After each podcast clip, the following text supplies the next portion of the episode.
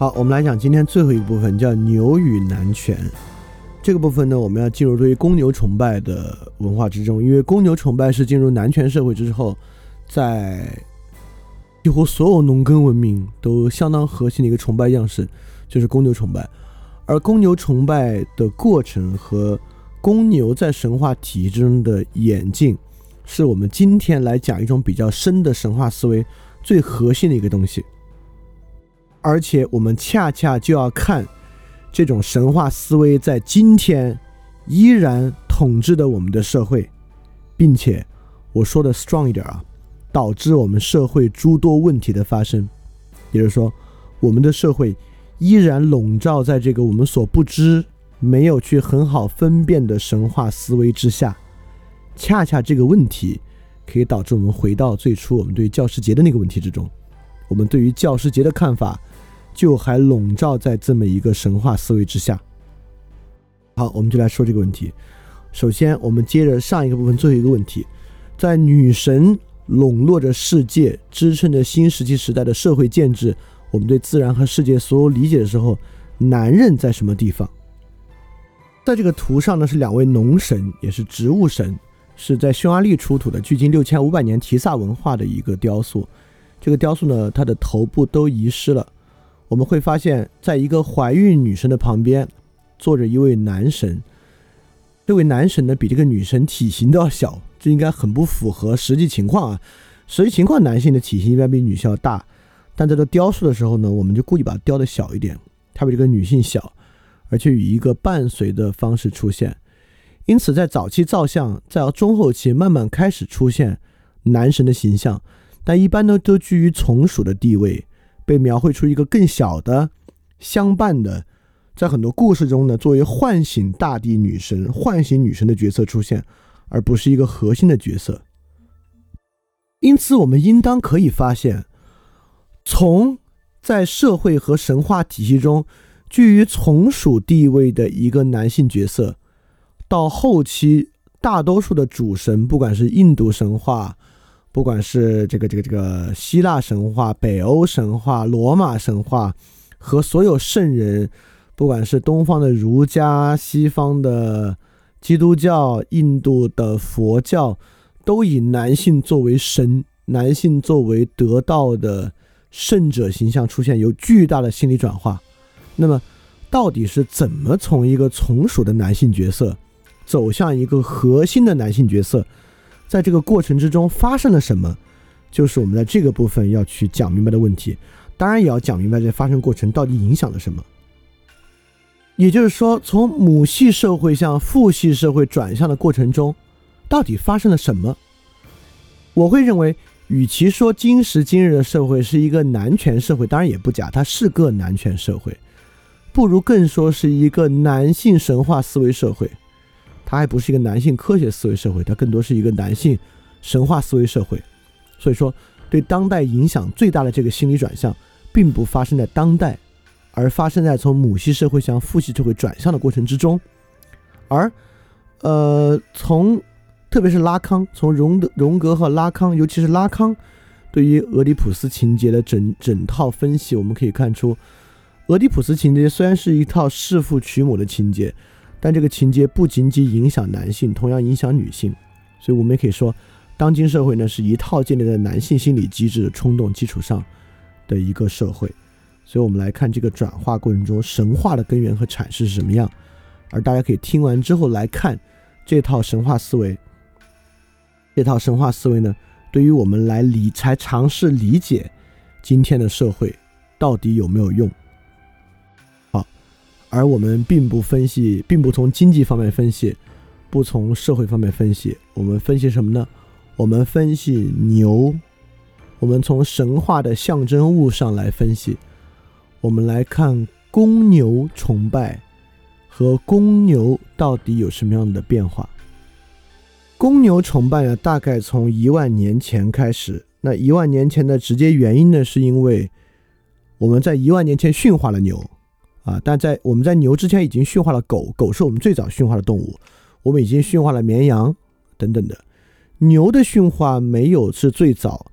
但牛的驯化几乎最重要。牛是我们的人类在迈向农耕文明驯化过程中重要的一个环节，因为我们知道牛非常多用途，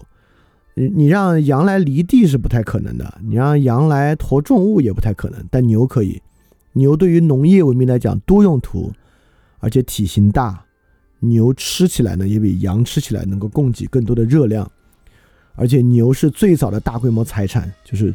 我们一看古代国家就这个牛，这个国家有多少多少牛，这个家族有多少多少牛，就代表这个家族真的很有钱。所以大概从一万年前呢，牛的崇拜，牛作为造物开始出现，但最初牛的造物是跟这样的一系列神话象征物合在一起的：卵、星月、公牛。因为牛角的形状，因为牛比其他动物，比如说比起鹿，鹿的鹿的角有分叉嘛，所以你觉得鹿角怎么看都不像是一个圆形，但牛角从很多角度看呢，它就是正圆体的一侧，所以特别像一弯新月，就跟月亮产生了极大的关系。而比如说这个我展示的盘子，它的内凹像雕的是牛，另外一面呢雕的就是卵，很多蛋，因为牛这个牛角的圆形形状呢也让人想到蛋。对，最初牛的出现啊，还不是像之后与男性的力量啊、生殖啊等等产生关系，最初呢还是与女神体系中的很多象征在产生关联。所以最初的公牛崇拜呢是 Lunar Bull， 就是月牛形象。最初的牛呢基本上都是跟月亮相关的，比如说在这个埃及壁画中的这个牛背负着这个月亮，它驮着这个月亮。当然月亮在大多数文化中是阴性的，太阳是阳性的，呃，但也有文化，比如说好像德语，我记得德语中太阳是阴性的，月亮是阳性的，就有一些文化之中的月亮是阳性的，太阳是阴性的，月亮是男神，太阳是女神，也是存在的。但是绝大部分的月亮是阴性，太阳是阳性，我们也一样。所以跟月亮相处最近的一组神话印象呢，包神话的象征包括螃蟹、公牛、女人、贝壳、房屋、黑色、水、阴影等等等等等等这么一系列。所以说可以发现，公牛在它最初出现的时候呢，是与一系列跟女性相关的意象和象征物联系到一起的。但是到今时今日，比如说西班牙斗牛，斗牛当然是一个充满神话意味的运动，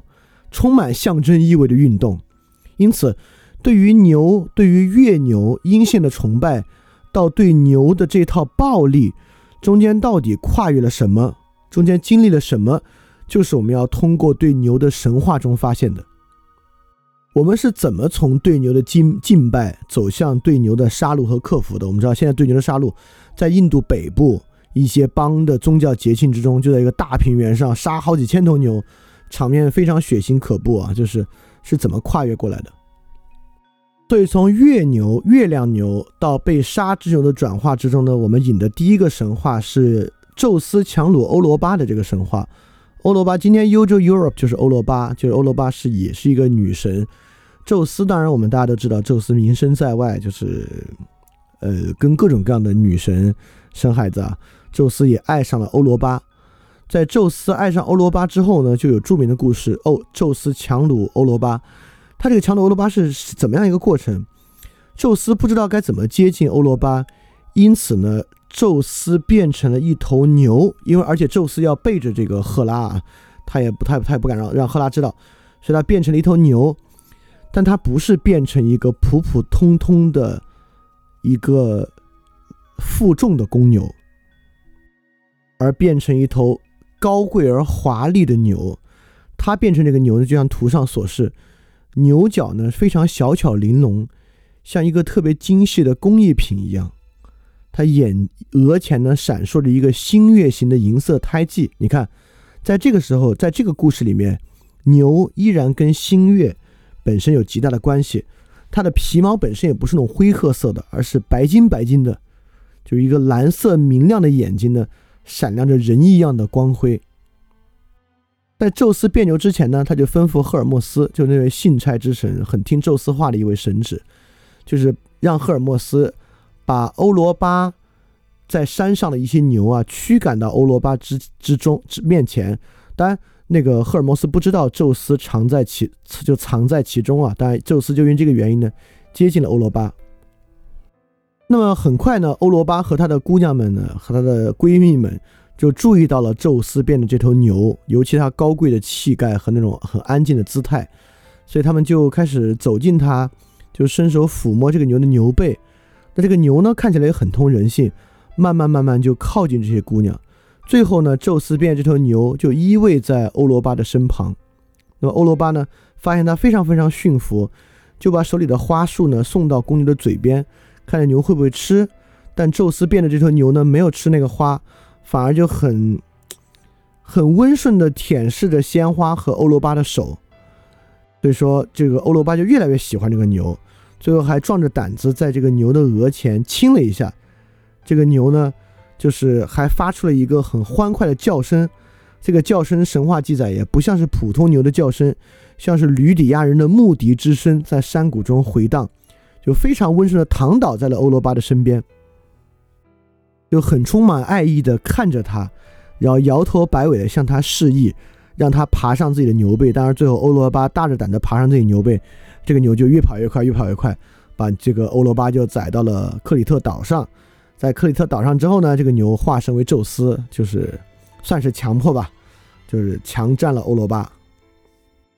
但这里要看几个非常重要的啊，在这个故事里面呢，公牛的额头上依然有星月标记，而如果而如果我们还要说这个公牛是什么性格呢，我们必须说这个公牛是温顺的，就像是原初神话故事中公牛与女神的关系一样，公牛面对女神呢是极其温顺的，他把女神视为他的母亲一样，把女神视为他的主人一样，在温顺的对待着女神。当然他之所以这么温顺的对待女神呢，是一个欺骗，他循着传统，但其实呢是要强占这个女神。所以公牛依然以女性的伴侣跟随者的姿态出现在女性的面前，但掩盖着男神对于女神想施加的暴力。这个已经是你看我们想连接的啊，是传统故事中那种温顺的服于女神帮边的公牛，怎么到今天在斗牛场上被杀的公牛，我已经看到第一部了。在这部里面呢，他保留这种温顺的姿态，但这个温顺的姿态呢，已经成为他施暴的一个掩盖了，就男生对女生施暴，掩盖在传统的那种温顺姿态之中。然后这个故事呢，有一个结尾连接着我们下个故事。宙斯与欧罗巴生下三个孩子，其中一个孩子呢叫米诺斯，这位米诺斯就直接引发了我们要讲的第二个与公牛角色转变的神话故事。在第一部转化之中啊，公牛成为一种温柔的欺骗，在第二个转化之中，公牛直接成为一种威胁和耻辱，而且竟然跟第一个故事还有关系，但之前好像还没人这么解读。我看 anyway 宙斯与欧罗巴生下了米诺斯，这个米诺斯呢就成为了那个岛克里特的国王。当然了，他在成为国王的过程中呢，跟他的兄弟，就是他们生下三兄弟之一，发生了这个王位之争。这个米诺斯呢就想宣称啊，自己得到这个王位呢是神的旨意，所以说他想什么神就会给他什么。所以这个米诺斯呢就请海神波塞冬能够赐给他一头纯白的公牛，当他得到之后呢，他就会把这个公牛作为祭品啊回献给波塞冬。所以波塞冬直接从海上送了这么一头公牛，就是克里特公牛。这个公牛非常漂亮，非常漂亮，非常非常之美。所以这个克里特国王米诺斯呢就心生贪婪，把这头牛藏起来了，献祭了另外一头牛，蒙骗了波塞冬。波塞冬大怒，大怒之后呢就发生了一个结果，这个米诺斯的妻子帕西怀竟然疯狂地爱上了这头克里特公牛，因为它太漂亮了。所以帕西怀呢就找了著名的建筑师戴达罗斯，让戴德罗斯帮他做了一个木头的母牛的机关，他自己呢就藏在这个母牛之中。因为戴达罗斯是一个巧夺天工的工程师，就是这个伪装太过逼真了，这个克里特公牛就真的认为是个母牛，就与伪装成母牛的帕西怀交配。但这个故事口味很重啊，首先这个故事已经非常有男权社会色彩了，表达了男性对于通奸的最大恐惧，所以说米诺斯在这个时候得到这个克里特公牛之后呢，克里特公牛给他的惩罚，嗯，没有在展示克里特公牛是否温顺啊怎么怎么样不重要，事实上这个克里特公牛相当的暴怒，最后这个克里特公牛呢是死于这个忒西斯之手，但是而且他极其暴怒，他同时呢也有这种弑父娶母的色彩在之中，因为他是低于波塞冬和这个米诺斯的造物，但是却跟米诺斯的妻子通奸啊，通奸之后呢更重要的故事来了，生下了怪物米诺陶洛斯，就是图上之物牛首人身。这个米诺陶洛斯的意思呢就是米诺斯的牛的意思，那米诺陶洛斯呢有人的身体、牛的头、牛的尾巴，呃，长大之后呢变得非常非常的残暴，但是这再残暴呢也当然也不是自己的孩子啊，是自己妻子所生的呢，所以米诺斯就授意之前造那个母牛那个戴达罗斯建造了一个巨大的迷宫，让这个米诺陶罗斯居住居住在里面，让米诺陶罗斯住在里面呢就每年禁食童男童女为食，直到奥德赛之中呢忒西斯忒西斯到达这个米诺斯到达克里特，然后忒西斯进入迷宫呢杀掉了米诺陶罗斯，算为民除害了，所以米诺陶罗斯和克里特公牛呢都是忒西斯所杀。在这个故事之中啊就非常不一样了，公牛已经完全失去了作为女神伴侣那种温顺的形象，成为了一种危险、一种权力、一种勾引、一种耻辱的象征，最后被忒西斯所杀呢成为了被需要被征服的一种暴力。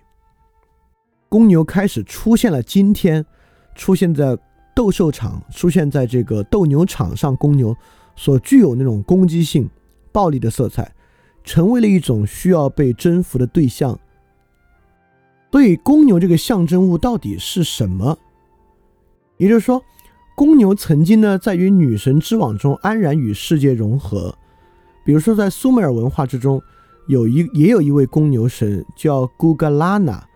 古格拉纳不过就是死神的丈夫而已，死亡女神，而且是死亡女神的第一任丈夫。这个死亡女神还有几任丈夫啊？这个古格拉纳不过就是死亡女神的第一任丈夫而已。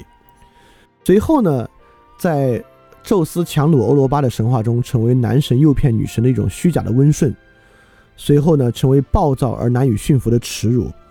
为什么米诺斯要戴达罗斯修建巨大的迷宫，将米诺陶罗斯关于其中呢？就是公牛本身成为了屈辱。所以这是什么意思？说到底在这三个故事之中，逐渐往后公牛成为了男性的欲望，或者公牛象征完完全全就是指男性的欲望。男性的欲望曾经在女神的世界之中与世界安然融合，随后男性的欲望需要对女性进行诱骗，随后男性的欲望直接展露出来，成为某种暴躁而难以驯服的耻辱。所以在神话之中逐逐渐渐展现出被公牛所象征的这种逐渐被扭曲的男性的欲望，也就是过去男性的欲望与女性及其背后的世界是以正常的方式连接的，但最后这种正常的连接方式逐渐被打破，它变成以欺骗的方式连接，以对通奸的恐惧的方式连接，以暴力的方式与世界和女性连接到一起。所以公牛神话的转化就是一种男性的欲望逐渐扭曲而转化的象征。仅仅说扭曲这事儿也还没有那么有启发性啊，就真正要说的是扭曲到最后这一步，以米诺陶罗斯被忒修斯所杀这一步到底要讲的是什么呢？也就是这样的神话面临的矛盾和困境是男性与其扭曲的欲望之间的矛盾，但这样的矛盾以忒修斯杀死米诺陶罗斯成为完结，随后带来男权社会这种道德的困境。也就是说这样的神话最后获得了一个英雄式的结尾，英雄获得完全的胜利，而男性扭曲的欲望呢被杀死，就像是斗牛一样，英雄获得潇洒的胜利，而象征暴力与扭曲欲望之公牛呢被杀死在斗牛场上。所以男性认为自己可以做出完整的善恶判断，并掩盖和消灭自己的恶念，这个就是米诺陶罗斯之死这个神话所反映出男权社会这种道德的困境。这困境是什么意思？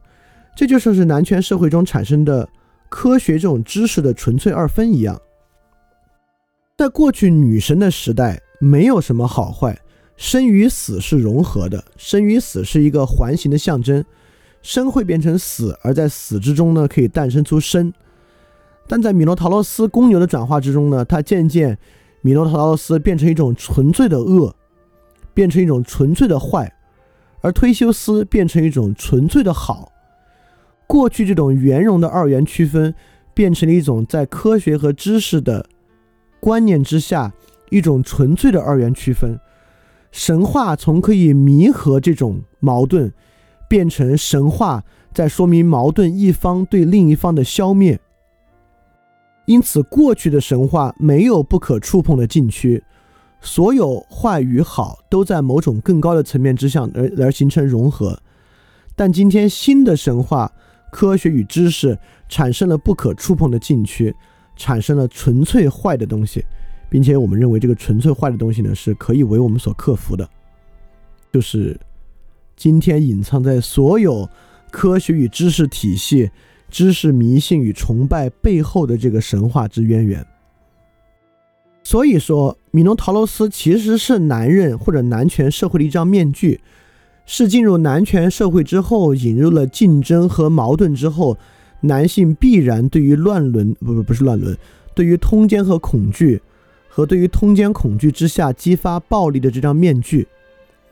最后这个面具呢，走向了苏格拉底，就是走向一种纯粹的善恶观念，代表了一种克服。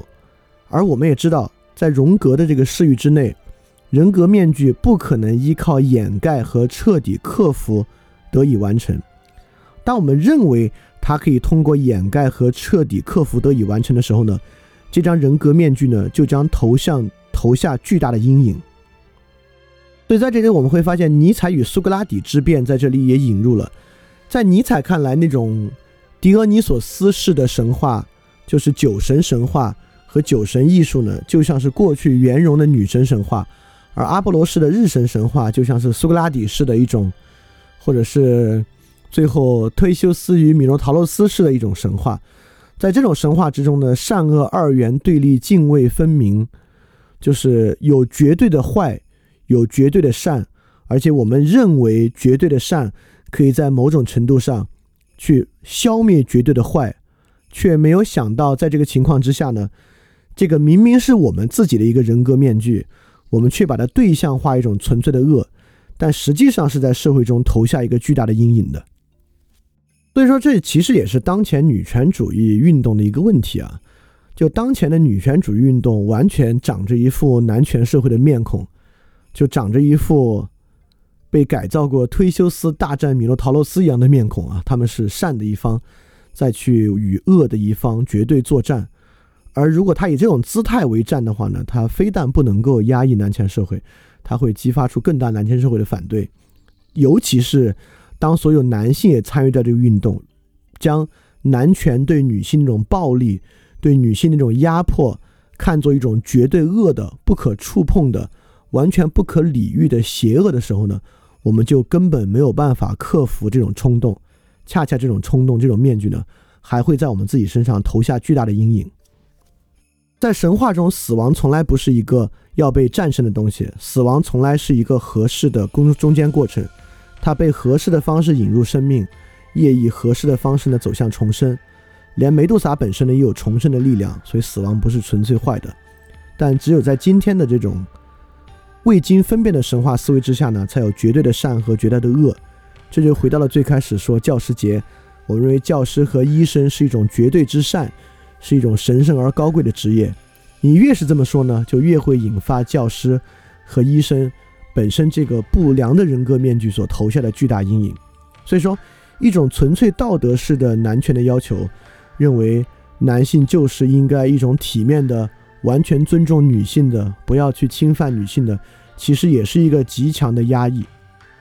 认为性犯罪是一种极其严重的祸害，不可触碰的邪恶，对它的强调呢，恰恰会引发更多的性犯罪。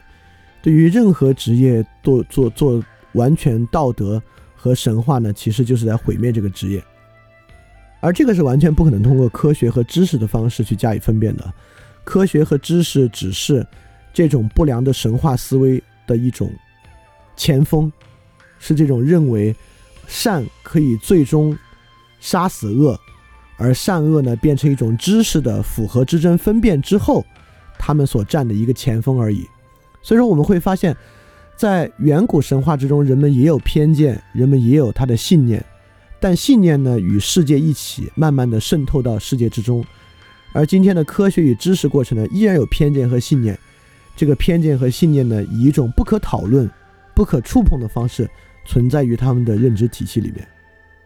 比如说为什么科学是那么对的，比如说为什么科学的正轨体系是那么之好的、呃、其实这本身是一个不太可讨论不太可分辨的东西啊，是一个呃不可触碰的一块禁区，而这是过去的一种可被分辨的圆融的神话所所呃不所所所所没有的这样的禁忌。当然，我绝对不是在说我们今时今日重新复兴神话思维可以以回到母系氏族社会的囫囵圆融的神话来做，这是不可能的。就今天有新的背景要回到那个时候呢，绝对不可能通过那个方式。当然这是我们下一期的关键内容了，就下一期我们从这期呢用很多很多例子说明了什么叫做神话思维。当然这个例子呢也是建立了社会结构、社会制度、象征物和内心结构、神话结构的三元的统一。神话结构是如何通过象征物与社会建立联系的，包括最后我们是通过公牛这个象征物，来通过公牛象征的转变来看背后神话思维和社会建构的转变。而下一期呢，会有更多跟个人相关的，我们从荣格的神话观念和象征的角度来看，个人如何对于自我认识上呢，去使用和关照一些神话的思维。所以在这种新的非知识的神话思维之下呢，我们一定会要去重新面对下面的东西，直面下面的东西啊，而不是将它变成不可触碰的禁区。比如说我们的暴力和毁坏的冲动，在今天就有一种思潮认为呢，在教育孩子过程中是绝对不能打孩子的，因为暴力行为对孩子一定会留下难以磨灭的这个印记和冲突，就是打人啊，人与人之间用身体惩罚身体的暴力是无论如何不可能接受的，尤其在对孩子之中是不可触碰的。我只能说呢，这种观点是一种极其男权色彩思维的一种未经分辨的扭曲的神话观点，所以我们必须直面我们的暴力和毁坏的冲动，我们就是有这样的暴力和毁坏的冲动，而这种冲动是绝对不可能用什么方式去完全的压抑住的。而且我们就是有论断他人和审判他人的冲动，我们就是有说我们这个对而他人那样错的冲动。所以这种消极的自由主义和绝对的相对主义认为啊，此一是非彼一是非，每个人有每个人的活法，每个人有每个人都挺好的这一面，事实上也是不可能且极其虚伪的。一种新的非知识的神话思维是需要直面我们心中有论断他人、审判他人、要求他人服从，就是要求他人承认，这黑格尔说的，要求他人服从说的更强烈，就是尼采说的，必须直面这样的冲动。而且我们要直面我们就是有身心二元的想法，而且我们认为心更重要，而身没有心那么重要。所以对于身心一体的科学还原论也不是这种新的神话思维要去承接的，新的神话思维就是要去承认，在我们的直观之争之中，在我们的直观之中，我们就是身心二元的，我们就是直观的感受到了所谓灵魂的存在，而灵魂就是比身体更重要的一个东西。而我们也必须直面，在生存与爱欲之中，人是必然会失衡的，人就是会在生存和爱欲之中失衡，做出失衡的事情。所以那种有那种新的歪曲之后，佛教那种正念之道、平衡之道，这也是一种新的男权思维，一种新的知识型思维所认为我们可以完整克服的东西是不可能的。而我们也要直面我们的道德就是有偏见的，我们就是有道德的偏见，而且我们身上就是有阴性特征的。就整个社会对于成功、权力、对于作为的这套追求也是有问题的。当然其反面，对于成功、权力必然的拒斥，认为自己是个平凡的人，也不是说啊我有阴性特征所以我认为自己是平凡的人，不是，有平凡的人只是一种极端男权思维的必然反面而已，它还不是一种阴性思维。所以说一种新的非知识的神话思维让我们必须能直面这六点，以接受它的方式去思考，而不是以克服它的方式去思考，而接受它绝对不是那种陈词滥调式的说啊要接纳自己的不完美，不是，完全不是那套狗屁陈词滥调。我必须说那是套狗屁陈词滥调，就网上有太多这种狗屁陈词滥调，教育大家要接纳自己的不完美，仿佛要去审视自己有缺点的一面，还觉得它挺好一样，也不是这个东西。所以我们下期会去更多的从更多神话之中去看我们到底是如何接纳这种冲动和问题的，尤其是我们要说的，我们要去深度的去剖析俄狄浦斯这么一个神话，也要用人用荣格的神话和人格思维去分析俄狄浦斯的神话，来看这种非知识的神话思维在今天能够怎么被我们引入。所以今天的内容大概就是这么多，那我们下周一再见。下周一我们来讲神话与宗教的最后一期，讲完之后就迎来我们今年的超级大节目，就是个人主义与平民社会。而你会发现神话与宗教这期讲到的很多内容都与为什么我们必然的迎来一个个人主义平民社会有非常非常直接的关系，所以这也是高度高度相关的。当然里面最重要的里面所有最重要的与今时今日内容都都会在那个大节目里面讲，所以我们就大家可以继续期待接下来的节目。那今天就非常感谢大家的时间了，我们下周再见。嘿、hey, 你是不是也听了不少我们的节目呢？如果你跟我们一样觉得这个节目还不错，可能也挺重要，如果能让更多人听到，虽然可能效果不大，也可能会让这个社会变得好一点点吧。所以说呃，干脆去转发一下好吗？让更多的人可能听到这个节目，我们来试试它会产生什么样的效果吧。谢谢你的转发，非常感谢你收听本节目。如果希望每周一加入微信群跟我们一起学习，提出问题，看到每次分享的 keynote， 可以微信添加想借 joyshare， 想借的拼音 xingjie joyshare j o y s h a r e， 并说牛津通识读本，就可以被我们拉入群中，每周一起学习了，欢迎你来。